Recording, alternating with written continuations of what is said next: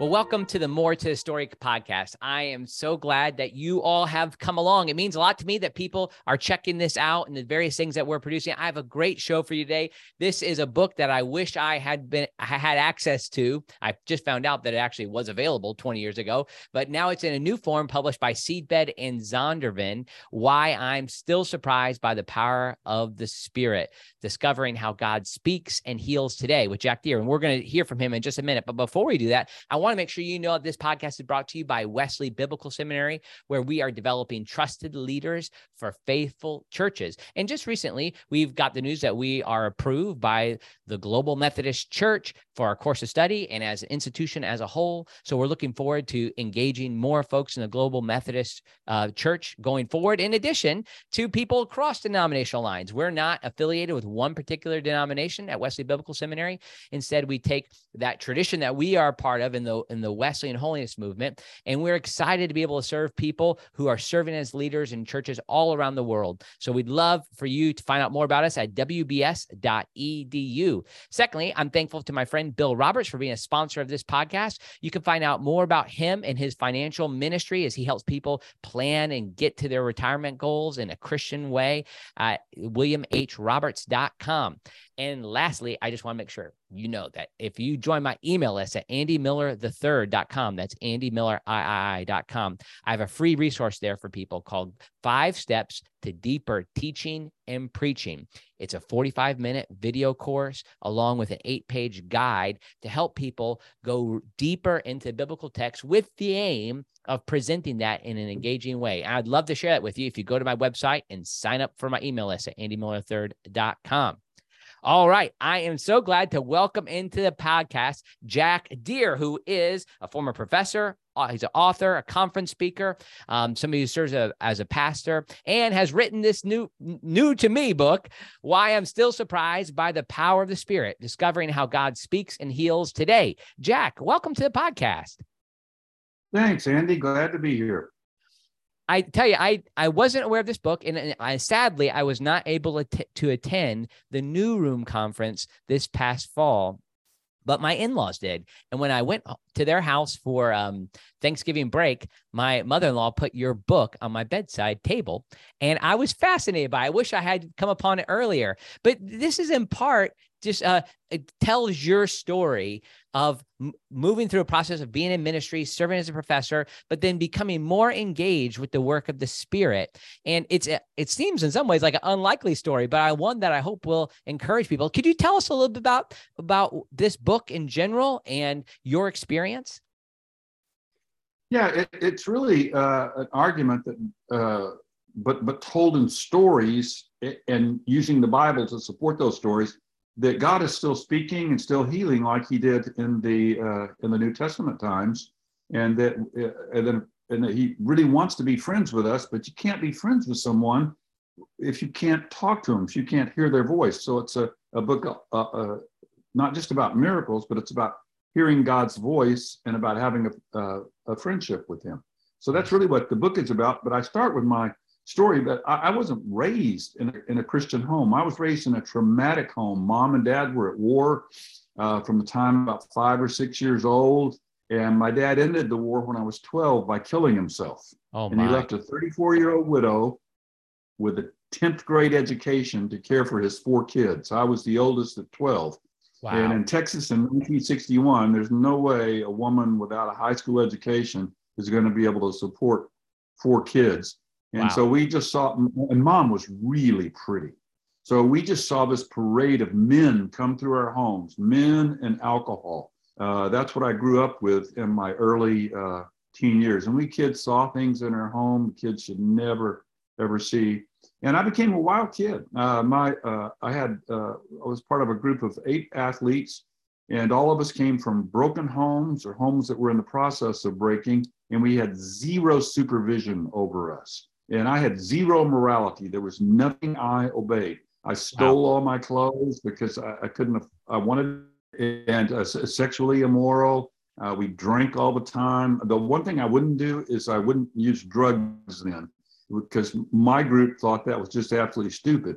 My brother became the best drug dealer in the high school, so I was just a, uh, a class away from becoming a uh, a druggie. So, and, and we, my, my, parents never went to church. They not only had no Christian friends, they had no friends. So I, I had never. I was 16 years old before I found out who Jesus Christ was. Wow. Can you imagine that? Growing up in the Bible Belt and not knowing, and when I just heard the words Jesus, I heard them as swear words. Wow. And, and so, uh, or Jesus Christ, those were swear words. And I had no idea he was a historical person until I saw in the, in the spring of 1965, um, when I was uh, 16 years old, I saw the greatest story ever told. Okay. And, yeah. Uh, and the, the, critics said it was the greatest story ever told. It was probably the worst movie ever made. uh, but for me, for me, it was revelatory. I mean, he was a real person. And then wow. they crucified him. Why did he go and do that? He was such yeah. a nice guy. And I don't, if they had a resurrection, I don't, I didn't get that. But I, I didn't get the meaning of the crucifixion or right. anything. That was the extent of my Christian knowledge. And I had, I never went to church. And my smartest friend, who was part of our group, he was the one guy you could actually talk to about ideas. Uh, he chased a blonde named Dixie to church camp, and he didn't catch Dixie, but he caught religion, the worst kind. Southern Baptist hellfire damnation. And he came back telling all of us that we should uh, stop drinking, that we should stop using girls. Uh, and we go, we'll see you, Bruce. Wouldn't want to be you. And we excommunicated him from our group. But he, he prayed for me for 18 months and uh, we wouldn't have anything to do with him. One night, just to meet some new girls, I spent the night at his house and I asked him, How do you get into heaven? Now, I asked wow. my dad that question when I was nine years old. And the worst thing that my dad ever did to me was not killing himself. It was what he told me when I asked him how to get into heaven. What he said, say? when you die, when you die, you go up to heaven and you stand before the gates outside heaven. Yeah. St. Peter comes out to meet you with the book of all your good deeds and a book of all your bad deeds. He mm. sets a pair of scales on the table. He puts the good deeds on one side, bad deeds on the other. If the good deeds go down, you go up. Oh but my. If the bad deeds go down, so do you, and you will burn in hell forever and ever. And he described the caverns of hell to me. I was wow. nine years old when I heard that, and that's when I gave up on God. Wow. And so okay. I had no hope of my good deeds ever outweigh my bad deeds. So I thought, well, I'm going to hell. I might as well enjoy it. Oh my! uh, so I had zero morality. Uh, lying to a friend, I'd do it in a heartbeat if I thought it was an advantage to me. I mean, just stealing whatever I wanted. No sexual morality. Uh, getting drunk all the time. Uh, th- that was where, where I was headed. And Bruce, this one, this one smart friend that you could talk to about ideas, mm-hmm he becomes a Christian. We excommunicate him from our group. And on December 18th, 1965, I was 17 years old, and, I, and he conned me into spending the night at his house. Yeah. On the on the promise of meeting these two new beautiful girls from, from Paschal High School. That was the wealthy high school on the west side of Fort Worth. We went yeah. to Eastern Hills, the poor high school on the east side of Fort Worth. Yeah. So I, to meet these two girls, I spent the night with them. And about two in the morning, I just asked him that same question I asked my dad. I, I said, uh, Bruce, how do you think you get into heaven? And it, yeah. it was just like, wasn't all I wanted was opinion. I wasn't in, really interested in going to heaven or anything. And he said, Jesus Christ died on the cross for you. Yeah. I had never heard that before. Amazing. You say, how do you live in the Bible Belt and never hear that? Well, you have to have a Christian friend or you have to go to church. And I did neither. Bruce wow. was my first Christian friend. He said, He died for you. And if you will trust Him to forgive you and give you a new life, He will come into your heart and never leave. Mm. And hmm. the part that got me was the never leave. Sure. When you're 17 years old and everyone you've ever loved has left you, right. to hear that the greatest person in the universe won't leave you, that's good news. Amen. And uh, that, that was the part that got me. And, and so I, when I heard that, I prayed my first prayer. It was a silent prayer, but it was this it was, God, I'm coming over to your side now. I didn't wow. tell Bruce about it. I just said, Well, thanks, Bruce. And I rolled over and went to sleep. Um, and then uh, about five days later, six days later, uh, I called Bruce and I said, Hey, I don't know what you guys call this, uh, but uh, whatever it is, I, I want to come over to God's side. And he goes, Jackie, don't go anywhere. like he's afraid I might change my mind before he could get to my house. Yeah. he ran over to my house, took a King James Bible out, showed me what it meant to be born again in John 3, and says, You've been born again. That's why you're feeling different now. And, uh, and that began my Christian life. I, I joined the same church, which was a Southern Baptist church, because that's where Bruce went and a young life leader named Scott Manley, who was phenomenal. He was like everything I wanted to be. He'd have been a college wrestler, so his arms bulged, his shirt sleeves. He was handsome. He was articulate. Uh, he was funny. He was a, he was a young life leader, and he took me to his young life club, and I watched him hold 125 kids right in the palm of his hand. I mean, he was just amazing speaker. And, and Scott became my spiritual father, brother, best friend, all rolled into one. Taught me how to study Bible, how to how to memorize Scripture. I memorized the whole Navigator system because that's what he what he was memorizing. And uh, oh, and uh, he introduced me to C.S. Lewis, and I fell in love with C.S. Lewis yeah. as an 11th grade high school student. And before I got out of college, I'd read all of C.S. Lewis's Christian books, and then eventually all of his literary books as well. Uh, and all that was due to one discipler, uh, Scott Manley. And I became a young life leader just like him. Ended up becoming a Dallas Seminary student, not because I wanted to be a pastor. I couldn't stand church. I thought it was duller than dust. uh, but I wanted to learn the Bible. I learned. I met some Dallas Seminary guys who knew the Bible backwards and forwards. And I go, "Where did you guys learn how to do that?" And they yeah. said, "Oh, Dallas Seminary. Study every book in the Bible before you get out." So I went to Dallas Seminary, and it turned out when I got to Dallas Seminary, I was a whiz at Greek and Hebrew. I didn't know that because I, I basically had C's and D's and F's on my high school card. But it turned out that all things Greek, Hebrew, Latin, uh, throw, throw in Aramaic, Arabic, all those kind of things were fascinating to me. And I was a whiz at it. And so by the time I graduated from Dallas Seminary, I was a Greek and Hebrew major. I could read significant portions of the Bible in Greek and in Hebrew. And, I be, and, I, and they invited me to become a professor of Old Testament exegesis and Semitic languages there. So I spent the next 12 years teaching those languages at Dallas Seminary, past, uh, starting a church that today has about 17,000 people in it. I'm not wow. there anymore. What church um, is that? It's called Christ Chapel. It's in Fort Worth, Texas. Oh, and, yeah. Uh, I brought, I, I led my best friend to the Lord, and I ended up bringing my best friend to the church who, who pastored the church till he um, retired. Uh, but, but I got kind of kicked out of the evangelical world for a while because I started believing in the gifts of the Spirit, not because I saw a miracle or a healing, um, but I was uh, studying the Bible and uh, actually studying the Bible to prove the gifts were wrong and, and came to the conviction that God was still speaking today, that He was still healing, and that all the gifts of the Spirit were for today. And when I came to that conviction and just believed those things, I hadn't done anything yet, right. believed those things, uh, God sent a man named John Wimber into my life. Amazing. Who was like the the the, the, the world class trainer, not not the believer, but trainer in the gifts of the Spirit. He was more practical than anyone I'd ever seen, and he became my my spiritual father and best friend. And that process started all over again with him, showing me how to hear God's voice, how to pray for healing. I mean, I went with Wimber and I saw blind eyes open. I mean, wow. immediately, right there when he prayed for people. Uh, I, I, just saw deaf ears opened. I saw people get out of wheelchairs, crooked bones straightened. Um, you know, and, I, and, and, not by shouting and yelling, but just by these just normal uh, prayers. And and and so, my friendship with Wimber was a huge embarrassment to my seminary, and because I wouldn't give up the friendship with Wimber, they fired me after. Wow.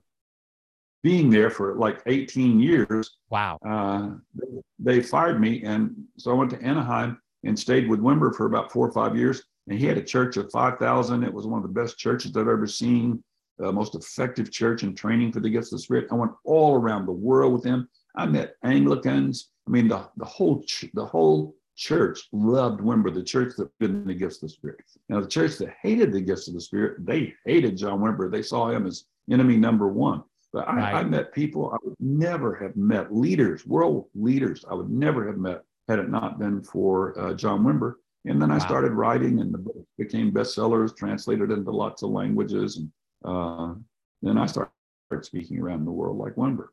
Wow. Now it's interesting. John Wimber's coming up more in people's uh, conversations now, at least for me, as a result of some of the things that have been happening. For instance, uh, I'm not sure when this podcast will be released, but we had the revival at Asbury University, where uh, my, my seminary is very connected to that. I went to both Asbury institutions, and it's recalling people's attention to the um, revivals in California in uh, 72 yeah. and the Jesus Revolution. Now, John Wimber's not mentioned in that movie, but he's connected to that same movement. Is that right? That's true. Yeah, he was a he, Wimber was a major leader and a major discipler. He he was a person you wanted to be around. He was funny. He was real. He wasn't religious at all. Uh, he, he was amazing. So yeah, he was. Uh, he was like a the, the spiritual father discipler of Lonnie Frisbee, who was like the power man in the Jesus yeah. movement. He went astray later with uh, with sexual sins and all that, but uh, Wimber had been his kind of leader, and he was in Wimber's church until Wimber disciplined him for sexual sins that he wouldn't repent of. Wow, interesting. So this uh, coalescing of these various things, like you're you're beginning to believe in this, you're in your sense that hey, I have to read this differently. I mean, this had to be an amazing moment for you to have to stand up and say, "No, I affirm this." And it, did you know it would lead you to losing your job?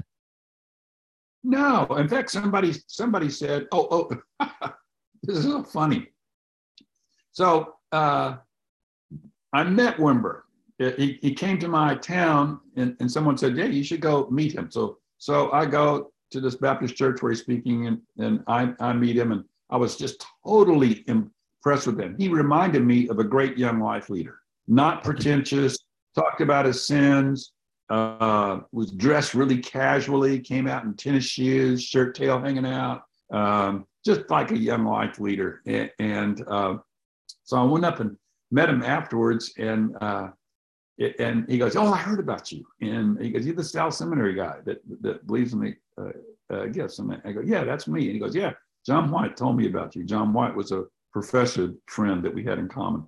And uh, he said, "Well, Jack, um, I uh, want to tell you that if you go any further with me, you're most likely going to lose your church. Wow. And you're going to be fired by your seminary." And I'm thinking Oh man, he does not know how articulate I am and how I can defend my positions. But if I say that, it'll sound arrogant. Yeah. I go, it'll sound arrogant, you know, that's what, like I'm not an arrogant person. And, um, it, and so I said, like, so I can't tell him that. Um, so what I say to him is, well, John, I'm a pastor, right? He goes, well, yeah. And, and I said, and so pastors should be healing, right? He goes, right. And I said, and there's probably nobody that could teach me this better than you. And he says, well, yeah, that's probably right. And given our relationship. And he, I said, well, my course is set then, even if it cost me my church and my job at seminary. And he goes, well, if that's the way you feel about it, okay. Uh, so here's how it works. Um, you call, I will take you and Lisa to any conference I do anywhere in the world. I will pay for your flights. I'll pay for your hotel. I'll pay for all your food. You just call business manager Steve, tell him what you need, and uh, and I will train you in the gifts of the Spirit. You can be with me everywhere I go. And, uh, and that was it. That was the beginning of our friendship. And that lasted for about a year before the seminary went ballistic. And uh, and, and the, the president of the seminary, uh, I, I, was actually friends with him. His kids had been in our Young Life Club, so he loved me and he mm. loved Young Life.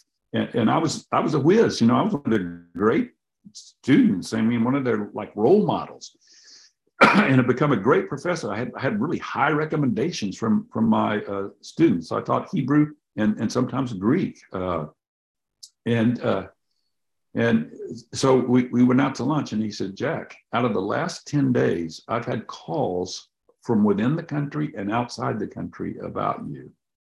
And they asked me how I can continue to let you stay on the faculty when you're in such obvious sympathy with a man like John Wimber. He goes, I don't know what I'm going to do. Yeah. And uh, so I said, Oh man, I'm sorry to be uh, uh, this kind of burden to you. And about uh, maybe within a month, he called me into his office and he said, Here's the deal. You have to renounce your friendship with John Wimber. John Wimber. Yeah. and basically what he stands for, or you have to resign from the seminary. And I go, wow. I'm not going to resign from the seminary. I'm a, I'm a good professor. I get high ratings from the students. I've been faithful for all these years. I go, yeah. I'm not resigning from the seminary. You're trying to get me to take responsibility for something you want to do, and I'm not going to do it. And they go, Jack, he says, Jack, we'll fire you if you don't give up your friendship with uh, Wimber and you, and you refuse to resign, we'll fire you. And I said, well, that's what you're going to have to do. And so they did. They fired me wow. for my friendship with Wimber. Later, they said it was for practicing the gifts of the Spirit, but I wasn't doing anything like that at the time in, in the seminary or even in my church, which was a wow. Bible church. I was just going to conferences with uh, with Wimber. So they uh, they fired me for my friendship with Wimber, but that sounds really bad to say that. Uh, so they didn't want to say that publicly, but that's why I was fired. Wow. And then then I I started writing books that became bestsellers, started speaking, uh, started a, a, a, church, or actually took over a dying church and taught people how to move in the gift of spirit. And wow. the rest is history. Well, Jack, I mean, so so you come from a different perspe- uh, perspective than a lot of folks who, because you were in that world, you were a, a leader in that world. I mean, kind of like to be yeah. a, a, seminary professor at DTS, a well-known school that's well respected, uh, uh, has like a network of connections, not just in the Bible church world, but all over. So you get where a lot of people are coming from, and, and that's a, a little bit of my experience too, even though the movement I was a part of, I grew up in the Salvation Army. Actually, I led the Salvation Army in Arlington, not far away from probably where you are now in Tarrant County. Um, and and the, the beginning of the Salvation Army had a lot of these expressions that would be thought of as charismatic. It was like kind of pre Azusa Street, but nevertheless, that was a when you go back and read the original things that were happening, it was very much like this.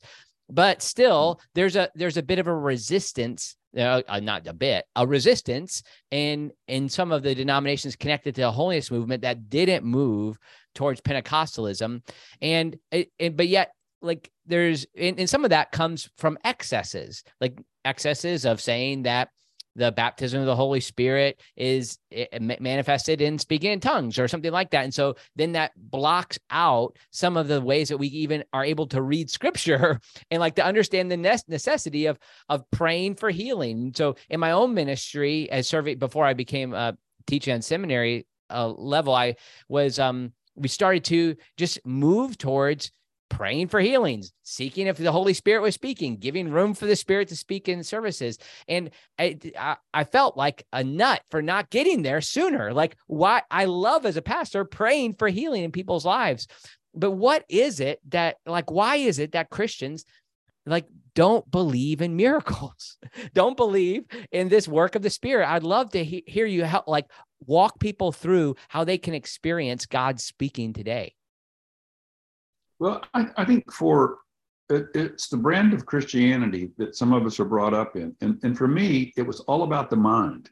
Uh, yeah. So it was about memorizing scripture, knowing scripture. It was about the mind. And when you uh, when you say God can speak today outside of scripture, then you open up this whole area of the subjective. And like, right. well, how do you know those thoughts are coming from Him? How do you know you're not making it up? Well, you grow in those areas, just like you like you go. So, uh, you know, when I first met my wife, uh, I couldn't tell you what she was thinking.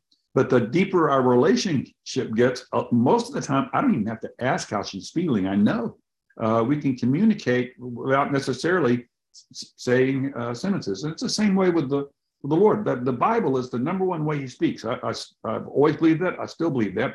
But He can also, if you look in the Bible, He can speak and you know, tell Paul that he, he wants him and Silas to go on a mission, uh, and, and, and and so on. Uh, and so I was just arguing those kind of things are still valid today. The Bible's still the number one way he speaks, but he can he can uh, speak to our spirits, and then I'm explaining to people uh, how to do it. But because it's opening up this area that you you can't control like you like you think you can control the interpretation of scripture, it, it becomes uh, subjective. And that's what we hated. We hated the, the, uh, the subjective, the emotional. We hated feelings. In fact, you know, we have, there were lots of sermons I heard at Dallas about how bad feelings were. But you know what? Um, love is an action. It's also a feeling. Yeah. if, if if you if you don't have that feeling, I don't know. I mean, you know, it, feeling is part of love. I mean, just ask anyone who's ever been in love. I mean, how, how are you in love without the feeling? Um, yeah, yeah. So we were death on feelings, and that was the one of the big deals to us. And then the other thing is the charismatic excesses. You know, saying everybody should speak in tongues. I don't believe that uh, today. Right. Uh, but you put that burden on people, and then you got people going shoebox robo lobo. They're just saying words. It's not really tongues, and uh, kind of having to fake it because they're told if you're really spiritual, you'll do it. Oh, and then telling people that if you got enough faith, you can be healed. That's just cruel. Mm. Uh, I don't believe in the Bible God healed everyone, and I don't believe that it's His desire to heal everyone today. I believe we should pray for healing, but sometimes He'll tell me that He's not going to heal the person, but he, uh, it, it, but He'll give me a message or something for them uh, uh, to help them. And uh, to me, that's way more authentic Christianity than the, the version that says, well, you got to speak in tongues to have power, uh, and you got to, uh, and you be healed if you have enough faith. If you if you're not healed, you just don't have enough faith. That is cruel to say to someone uh, who is struggling. And this whole idea that baptism of the Spirit is something that's separate from your salvation experience it, it's, completely wrong. Yeah. Uh, we are 1 Corinthians 12, 13, we are all baptized by one spirit into one body. It's not about getting us into this exclusive realm of power that other Christians don't experience. Baptism is immersing us in the Holy Spirit in the body of Christ. Yeah. And it happens to every single uh, Christian. And the Spirit will empower Christians. Uh, obviously, He'll empower some, more than others. And a lot of that depends on faith, a lot of that depends on desire, and a lot of it depends on us willing to take chances and fail. Yeah. You do a great job in the book working through the kind of cessationist history of how this came about. And you trace it back to John Calvin yeah. and, and then go through B.B. Warfield, and you have some conclusions on that. I I know we don't have time for that, and I just encourage people to get the book and check this out to get it like this really concise description because it's not something that should can easily just like be summarized. But I would love for you just to hit some of those major points that you hit in the book about those areas of what happened historically to produce this uh, cessationist um, worldview. Yeah, well, the, the the the modern denial of the gifts of the Spirit probably goes back to the Reformation when Calvin and Luther were fighting with the Catholics. They were breaking away with the Catholics. I'm not saying every Catholic, but in a lot of the Catholics, there was this works concept of salvation that was uh, per- pervasive, and the fact that you could lose salvation that was also per- pervasive. And um, so John uh, and, and Luther pointed to we're justified by faith. You know, they they they quoted Romans three and Romans five, and it means you're declared righteous and and uh, in the uh, in the Catholic set, what proof do you have that your interpretation is right? We right. have miracles back up our interpretation, and, and miracles do not support interpretations of Scripture, but that's what they said at the time. And so the the reformers they actually weren't praying for miracles, so they weren't seeing them. Uh, and so instead of arguing that miracles don't support uh, doctrine or prove that doctrine is true, what the reformers argued was that all the miracles have passed away, which mm. is a hmm. huge mistake. So they, they started coming up and they were smart and, and they probably knew the Bible better than the Catholics. And so they started coming up with biblical arguments why the miracles had been done away. Okay, well, so I'm uh, uh, I'm a son, uh, you know, a, a, distant son of formers, and and and so at Dallas, we just used those arguments and we came up with more arguments uh, and, and, tried to root them in scripture uh, to say that the gifts weren't being given. So that's something we inherited. It's not something that we would have come to on our own. And the reformers wouldn't have come to it on their own unless they'd been in conflict with their enemies and they didn't see a way out of that conflict except to deny the miracles and, and yeah. say that uh, e- either the miracles were being performed by Satan to deceive us or that the Catholics were just lying. Wow. So I'd like, like to make it just a little shift toward thinking about how people can incorporate uh, these type of emphases in their churches today, like uh, healing. And also, I, I want to make sure to talk about demonization. That's something you cover in the book that I find really helpful. But um, like what what could a pastor who's saying, man, everything Jack's saying, I resonate with. I just don't know what to do. Like, h- how do I start to emphasize the work of the Spirit and the continuing work of the Spirit in the life of our church?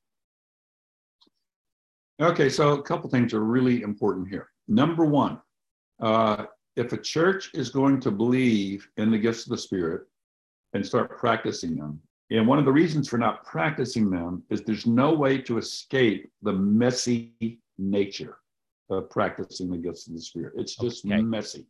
Um, so, uh, so if a church is going to do that, it has to start with the leadership of the church. One of the worst things I see is people coming to like a conference I do and go, "Oh man, Jack sure convinced me out when we saw it. We saw a guy get out of a wheelchair. We saw deaf ears open. If they weren't lying, you know, they were, they, they were giving their hearing aids up, and that actually happens at conferences I do. and so, uh, the, so they're they're convinced now. So they go back to their church. They tell their pastor he's not in favor of it, but they start trying to pray for the sick in the church and create a subversive meeting within the church without the pastor's blessing. And that hmm. usually ends up sooner or later, them and maybe a few other people having to go away and then they start a church. So you you have to have if you're if you're going to have the gifts of the spirit come into a church, it, they you have to have the leadership wanting it and and uh, eventually leading it for it yes. to, to work. So that's the first thing. So don't, don't go split your church uh, if, if, trying to get them to believe in the gifts of the Spirit if the leadership doesn't want to. Find a church that already believes them and go there and be a blessing to them and, and not uh, trouble to you know to, to your church that doesn't believe them. So that that's the uh, first thing. Okay. Um, so uh, that that uh, means for most of us that we're going to have to change churches if our church doesn't believe in the gifts of the Spirit. Right. And so I, I suggest going to a church that believes in them and that, that you like, that d- don't join the church you want to change. Okay. Please spare the pastor and the elders that pain. join a church that you like it like it is. Right. Uh, right now and it in the gifts. Let the pastor know that you want to do that. But the absolute best way to move into gifts of the Spirit, so you're in a church that believes in it, it's we're not going to practice the gifts of the spirit on Sunday morning. That's okay. the best way in the world to turn people off. And I said practice. Like you were going to here, we're going to try to learn how to do the gifts. You know, we we we do the practice time. We learn how to use the gifts in home groups. Okay. This is the safest way to do it. You get 15, 20 people in a home group, meets once a week, and uh, you say, okay, let's open up the meeting, and, and by praying, and ask the Lord to show us someone He wants us to pray for. Okay. Now, that can mean someone who's got a pain or something wrong. Thought comes into your mind. You see uh, an elbow. Let's say if a picture comes into mind, you see an elbow, and you think, yeah. "Oh, it's a right elbow," and you go, "Is that from the Lord, or am I just making that up because I, I want to have a word so bad?" Well, you don't know. so then it comes. So then the so then uh, after a while, everybody's had a chance to pray, and you're all quiet uh, if I'm leading it, I'll say, Has anybody, did anybody think they hear the Lord? And those words are important. Not did anybody hear the Lord? Did anybody yeah. think you hear the Lord? That's all we're saying. Not that I'm this awesome prophet. I just think this might have been the Lord.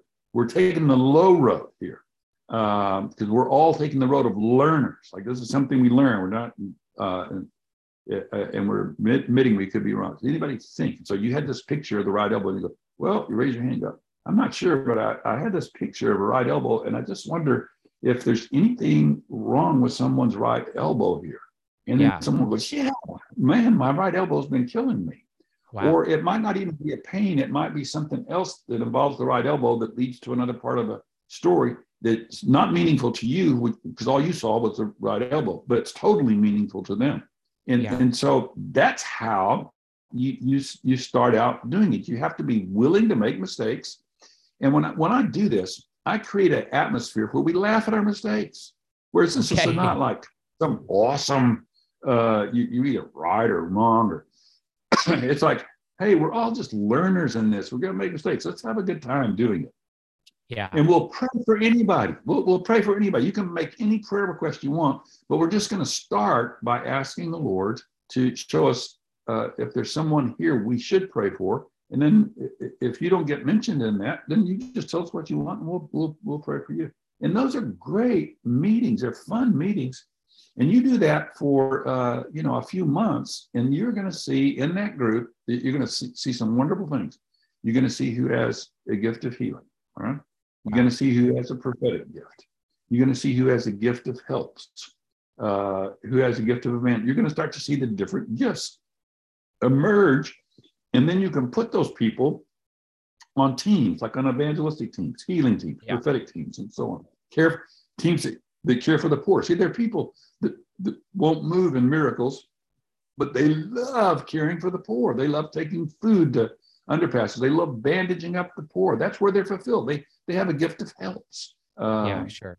And so the, the goal is not to get everybody prophesying, not to get everybody healing, is to help people find their gifts. First Peter uh, and five, uh, uh, uh, especially four, says everyone has received a spiritual gift. Use it in serving Christ. That, right. that is a command. You weren't given that spiritual gift. It's just an afterthought. It's part of why you were created and put on the earth. And when you start walking in your gift, you're now fully walking in the purposes for which you were put on the earth. And, and that's a great feeling. Oh, I love it. This is so helpful. I, I, appreciate the real simple way that you laid this out. Like, and I hope some pastors and many pastors listening to this podcast are thinking through this and saying, okay, well, that seems pretty reasonable. Like this, I'm trying to find something for my small group to small groups to do anyways. And this also kind of takes some of the pressure off too of having to prepare full lessons and basically an extra sermon or something for those small group leaders. Um, just to think of how they can lean in to the spiritual gifts and then people finding fulfillment. Okay, I, am I'm, I'm interested too. You have several chapters on demonization, and this is something yeah. that some people are uneasy with. And in a certain degree, I like I the subjective element always comes into play. I was just, but this past Sunday, I was serving at a church in, in Mexico, and um, I was praying for a gentleman who had been involved with witchcraft, and he's he told me this long story. And all of a sudden, and I didn't necessarily recognize at the moment that it was likely a person is demon possessed. I, am Jack. I'm just sharing with you like where I'm at. Like I've just not been in some of these traditions, and the pastor who is much more familiar with this kind of recognized where things were and and took it under control. So help somebody like me who who I believe that this can happen, and I'm just trying to figure out how to serve in a way that can really help people in and these environments. Yeah. Uh, so um, this is one of the uh, areas that's really abused, uh, blaming things on demons, seeing demons when there are no demons there, um, that that sort of thing. And uh, so I advise, you know, caution here, going slow, and and uh, the, the here's how we encountered our first demon. Lisa and I were praying for a lady who had some sickness or d- disease or something wrong with her. Anyway, we just laid hands on her shoulder and we were both standing there praying for her. And she goes, Ugh! And I, and I go, what? And she says, something just ran across my chest. Okay. That was the first time a demon ever manifested while I was praying for someone. Now, I'd seen Wimber do it. Uh, plenty of times. I'd seen uh, demons manifest when he was praying uh, for people, and I'd seen him cast out demons, and he explained a lot of this to me. And that was our first time to ever uh, encounter a demon, and uh, and and so we just told it to leave in the name of Jesus, and she could feel it peeling off of her body. Um, so one way you know that someone has a demon is it, will have some kind of physical manifestation in their body that's inappropriate. Uh, in other words, we weren't telling that woman to feel something in her chest. We were just praying for her to be healed, and then something went across. And and what demons do when they manifest like that is they're trying to intimidate or scare you. Okay. Uh, but but demons can't hurt you unless you open your life up to them. Uh, so There is no place in the Bible, in the New Testament, where you are going to see one hint that Jesus or the apostles ever feared demons mm-hmm. or that we're told to fear uh, demons. We're, we're told to resist Satan, uh, First Peter 5, and he will flee from you. He doesn't like the resistance. So right. Uh, we're we're the ones with the power, not the demons. Okay, the demons yes. got stolen power. We have real power given from perfect power, the uh, the Lord of the universe. And, yes. God permits demons to steal power, but only for a time. Yeah. Their their home is the abyss, and that's where they're headed uh, when when uh, all, all, this is over and and the world separated into heaven and hell. So we don't we don't have to fear them. I don't go looking for demons. Um, sure, the, the number one way a demon normally gets a foothold in a person is by that person's agreement with the demon. And so hmm. the, the number one way, the number one foothold I see is unforgiveness. Okay. Uh, when we refuse to forgive, we're opening ourselves up to uh, uh, to a demonic inroad. Heaven travels on love. Hell travels on uh, curses and unforgiveness and hatred and that uh, that sort of thing. Um, and there's warnings in the scripture about uh, if you refuse to forgive, um, you you open yourself up to a demonic power. So uh, so most of the time when I'm casting out a demon, this is not every time, uh, but most of the time when I'm casting out a demon, I'm l- looking for the cause, uh, what how it got there, and and the most frequent cause is is unforgiveness, a person refusing to forgive. And I'll, I'll say to a person, is there anybody that you, you're not forgiving? And they go, no, no. I mean, just like that. And so I go, okay, well, let's explore that for a minute. And then we talk for a few minutes and you go, oh, well, there is this, that. And then it, then it uh, comes back to them. And, uh, and then when they forgive that person from the heart and, and forgiving from the heart is saying, God, would you forgive me for hating this person? And, and some, and some people balk at saying, well, I didn't really hate them. Uh, it was more like I just resented them. Well, you know, my dear friend, resentment is a form of hatred. Uh, yeah, sure. So let's not quibble about the words, whether it was uh, uh hatred or just uh, disgust. let's just say uh, if it's not love, it's hatred. Mm-hmm. And so we we say, Lord, would you please forgive me for hating this person uh, and would you, uh, I, I, I, choose to bless them now. I want them to become good friends with you. Uh, would you release me from this power? And then, then it's just an easy matter to get rid of that thing. And, and I, and I hate people from time to time. Uh, I've had some, uh, uh, some uh, won't even go into details, but I, have had some really serious attacks that have done damage to me, and uh, and I've fallen into uh, hatred and I have struggled to forgive. I mean, wow. I can say the words I forgive, but it's not true. I still want bad things to happen to them. And by the way, that's how you know you hate somebody. You want something bad to happen to them, or you're really happy when something bad does happen to them. That, wow. That's hatred. Wow. And uh, yeah. uh, so, uh, so I have really struggled for that. And one of the things that helps me when I'm having a hard time to forgive, is I imagine myself up in heaven walking beside Jesus, and he's got his arm around me. And uh, I look down on earth and I see that person I hate walking along. And I think, uh, what would Jesus want for that person? Wow. Well, yeah. he would want them to be right up here walking beside him. And, and then it, when I do that, it is really hard to continue in hating them because it's almost like I have to disagree with the person I love the most, that loves me the most, that has his arm around me. And so yeah. almost always there's like a freedom to pray. Lord, I pray that that person will become one of your best friends and walk with you in heaven like this. Mm-hmm. Um, so that's kind of how, how I do it. So in, in don't look for demons. Um, if you suspect one that's there, uh, ask the Lord to, sh- uh, to show you. And uh, and then if one does manifest, don't freak out. I guarantee you, if you pray for people as a way of life, you are going to encounter demons on a regular basis. That that's just we never had to look for demons. I don't have to look for them today. Um.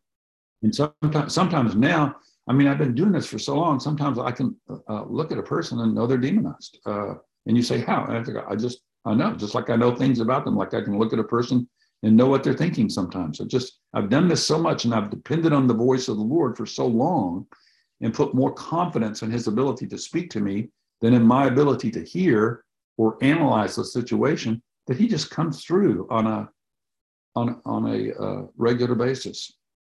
Yeah it's it's amazing how this can really happen. Like uh, the experience i just shared this past sunday where i was preaching in this context um, the pastor recognized that this was a demon possessed person um, and and because of a language barrier too, I think I, I was willing, I was willing to be engaged, but it was just going to be easier for them to step in and help in that situation. So uh, this is so helpful to me. You know, you mentioned too, like kind of knowing what people might might be thinking is one way forward to have like a word of knowledge where somebody might indicate that they have heard a message for somebody else in the room is that an, an entry point that might be helpful for people to be open to hearing what god wants to do uh, it could be uh, it, it, could be an, an, entry point, like I, I uh, but I, but it also could be a major turnoff. Uh, it, it, stated the wrong way, a person could uh, uh, somebody hearing it could go, "Oh no, now we're going down that charismatic road." you know, it could be so. So the way I I do this is I say, you know, I was praying for the group a minute ago, and I think I, I just had this thing pass through my mind. I think it might be the Lord. I'm not sure, um, eh, but it might be that there's somebody in here and you've had uh, significant pain in your uh, in your left knee, uh, and, and you think it's there because of something you did wrong or something like like that. Anyway, those were kind of does that fit anybody in here? See, and that that is just so non-threatening. It's not like you're coming in like this big charismatic. I got, I, you know, I know this, I know that. I'm an awesome prophet. It's like you're down on the same level as everybody else here. I'm just trying to figure out what's going on here. I think this might be the case. Uh, and people don't get threatened by that. Somebody go, yeah, my left knee is hurting. And you know what? I was kind of thinking maybe God's mad at me for something. Yeah. And I go, oh well, let's let's pray. I, I think He'll heal your knee, and I, I think that that you, will know He's not mad at you. And, yeah. and see, I'm always going. I think, I think, I don't go, yes. thus saith the Lord. I, I, in fact, I don't let anybody I'm training say, thus saith the Lord. Okay. You, you just can't say that. So I was telling this to one guy, I go, you cannot say, thus saith the Lord. And the young guy goes, well, Isaiah said it. And I go, oh, you got me there. Isaiah did say it. But I want you to repeat after me. I am not Isaiah. And until you become Isaiah, you can't say, thus saith the Lord. Yeah, that's good.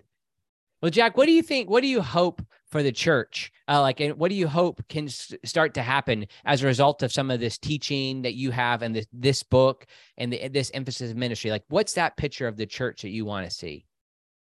So, so what I see the scriptures teaching is that the church is not going to go out with a whimper. Uh, that we're that before the Lord comes, uh, there's going to be this great outpouring of cataclysmic evil, but also of incredible power and there's going to be a, uh, a, a, conflict, a, a, huge clash. And uh, then the Lord is going to come back in the middle of those uh, outpourings, and, and ultimately, he'll be the one that rescues his church. Not our godliness, not our discipline. Uh, in the end, he's going to show us all along, it's always been him. All along, uh, it, it's always dependent on him. So I think that's how it's going to end. I, I, I think we're going to see a greater outpouring, much greater outpouring of power than we're experiencing right now. Okay. Well, Jack. Oh, and by the way, yeah, go ahead. One last thing. It's a mistake to make power the most important thing in your Christian life. The okay. most important thing is enjoying the Lord. John 15, 15. I no longer call you servants, but friends. What's yeah. the essence of friendship? It's the pleasure I feel when I'm with my best friend that I don't feel with anybody else. And what the Lord is inviting us into there is a deep friendship where we feel his joy in us and we and we have pleasure in him. That's the number one goal of my life is to have a deeper friendship with the Son of God, not to have more power. I want more power, but that's not the thing I want the most. The thing I want the most is to uh, feel his pleasure in me and to and to have joy in him. Oh, I love it. Thank you for emphasizing that. Jack, one of the things I always ask folks is uh, my title of my podcast is more to the story. And I asked that question for you personally. Like, well, there's uh, is there more to the story of Jack Deere? Is like there a hobby that you don't get to talk about a lot of times, or is something that you really like to do that people might not know about you? Uh, yeah, yeah, I'm a hunter. Okay. I like hunting. I'm a I'm a shooter um, uh, of every uh, shooter of pistols, rifles, shotguns. I can actually teach uh, shotgun shooting. Okay. Um, so and and I was a bow hunter, and when I lived in uh, Montana, I was a bow hunter. I've got an elk with a bow, and I Oh, can wow. quarter an elk and, and pack it out uh, off the out of the mountain. So yeah, I don't get to do that now in Memphis, but that's that would be my favorite uh, hobby. Oh, that's fun. Well, thanks for sharing that. We're not too far from you. We're down three hours in Jackson. Love to interact with you sometime. And um, we, we Oh, teach classes on spiritual warfare here, and uh, we'd love to engage you more. But we're so thankful for this book, for your ministry. I'm sorry it's taken me this long to come to know you, but uh, know about your work. But I really appreciate it. Where can people find things about your ministry and and various things connected to you? Uh, just look on the internet. That that's the bad thing is uh, I I'm a horrible tech person, so I don't have a website. Uh, some some guys, uh, uh, I'm hopefully get, get getting ready to connect with some guys that can build a website for me. But right now, uh, I don't have anything. Okay. Well, we'll we'll make sure to put some links to some of your books here and teaching that people can access. Jack, thank you so much for coming on the podcast. It means a lot to me. Thanks, Andy. Enjoyed being with you. God bless you.